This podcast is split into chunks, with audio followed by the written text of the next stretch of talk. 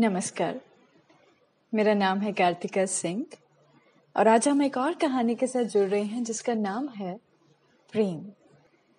एक बात कहीं पढ़ी थी कि यदि आप किसी से प्रेम करते हुए किसी और से प्रेम नहीं करते तो इसका अर्थ है कि आप प्रेम ही नहीं करते।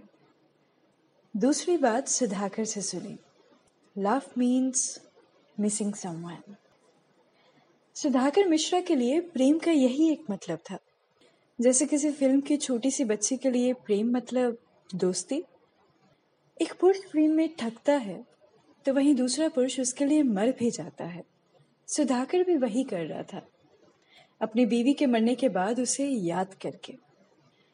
उससे पूछा कि प्रेम मतलब क्या, तो मुंह से यही निकला, प्रेम प्रेम मतलब किसी को याद करना।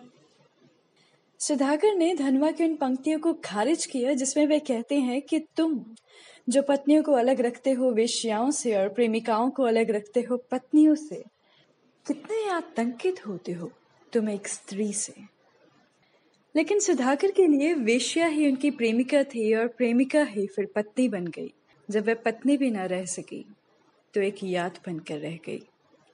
बाराबंकी का खाली कमरा और कमरे के आगे लिखा मुमताज महल और धमनी धमनी मन मस्तिष्क सारे शरीर में बहने वाली एक याद। धनवा यदि सुधाकर से एक बार भी मिले होते तो अपने घर जाकर अपनी किताब का वे पन्ना ढूंढते और उसे जरूर फाड़ते जिसमें स्त्री से आतंकित होने की बात उन्होंने लिखी थी, या नीचे किसी एक कोने में लिखते थे कि सभी पुरुषों पर यह पंक्ति लागू नहीं होती, या लिखते कि सुधाकर की मृत्यु के बाद ही मेरी किताब की पहली प्रतिलिपि बेची जाए। अन्यथा सुधाकर जैसों के चलते समस्त पुरुषों पर लिखी उनकी कविता झूठी सी पड़ जाती है। प्रेम कहानियों में यदि सबसे व्यर्थ कुछ है तो वो है प्रेम की परिभाषाएं। परिभाषा प्रेम की मृत्यु है। प्रेम मुझे लगता है कि कोई स्थितिजन्य अनुभूति है जिसकी परिभाषाएं गढ़ने का अधिकार पेशेवर कवि लेखकों से छीनकर प्रेमी प्रेमिकाओं को ही सौंप देना चाहिए। अपने से प्रेमी प्रेमिकाएं प्रेम की कोई गैर साहित्यिक परिभाषा ही देंगे, लेकिन उनमें शीशे जैसी सच्चाई होगी। इसलिए किसी एक से ही प्रेम किए जाने वाली बात को मैं खारिज करती हूँ। मेरे लिए प्रेम की दुनिया एक गैलेक्सी की दुनिया है जहाँ हर तारे के रहने की अपनी जगह है। किसी एक तारे के टूटने की जगह कोई दूसरा तारा नहीं ले लेता।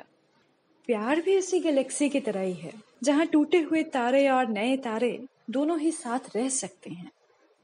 इसलिए एक प्रेम, एक प्रेमी, एक प्रेमिका, एक रिश्ता, एक प्रतिबद्धता सब रद्दी सी बातें हैं। जब कोई कहता है कि मैं किसी और से प्रेम नहीं करता, मैं सिर्फ तुमसे प्रेम करता हूँ, और कोई ये कहती है कि मैं किसी और को याद नहीं करती, मैं तो सिर्फ तुम्हें ही याद करती हूँ, तो लगता है कि ये सब हर बात में सिर्फ लगाकर प्यार को क्यों किसी एक से ही किए जाने वाली वस्तु बना रहे हैं। प्यार में इतना डर, खो जाने का भय। अगर इतना ही डर है तो प्यार कैसा। यदि उनकी प्रेम की परिभाषाएं कमजोर ना होती तो उन्हें सिर्फ लगाने की आवश्यकता ना पड़ती। परिभाषा सही होती तो उनके उस सिर्फ में अन्य स्त्री पुरुषों के नाम भी जुड़ते और इसे कहने में उन्हें लज्जा भी ना आती। प्रेम में सिर्फ नहीं होता, दसियों प्रेमी प्रेमिकाओं की सैकड़ों यादें हो सकती हैं। अगली बार कोई आपसे कहे कि सिर्फ तुमसे प्रेम करता है तो कहना कि वह झूठ बोल रहा है। वो जो किसी और को याद भी नहीं करता वह तुमसे प्रेम कैसे कर सकता है। Love love means missing someone.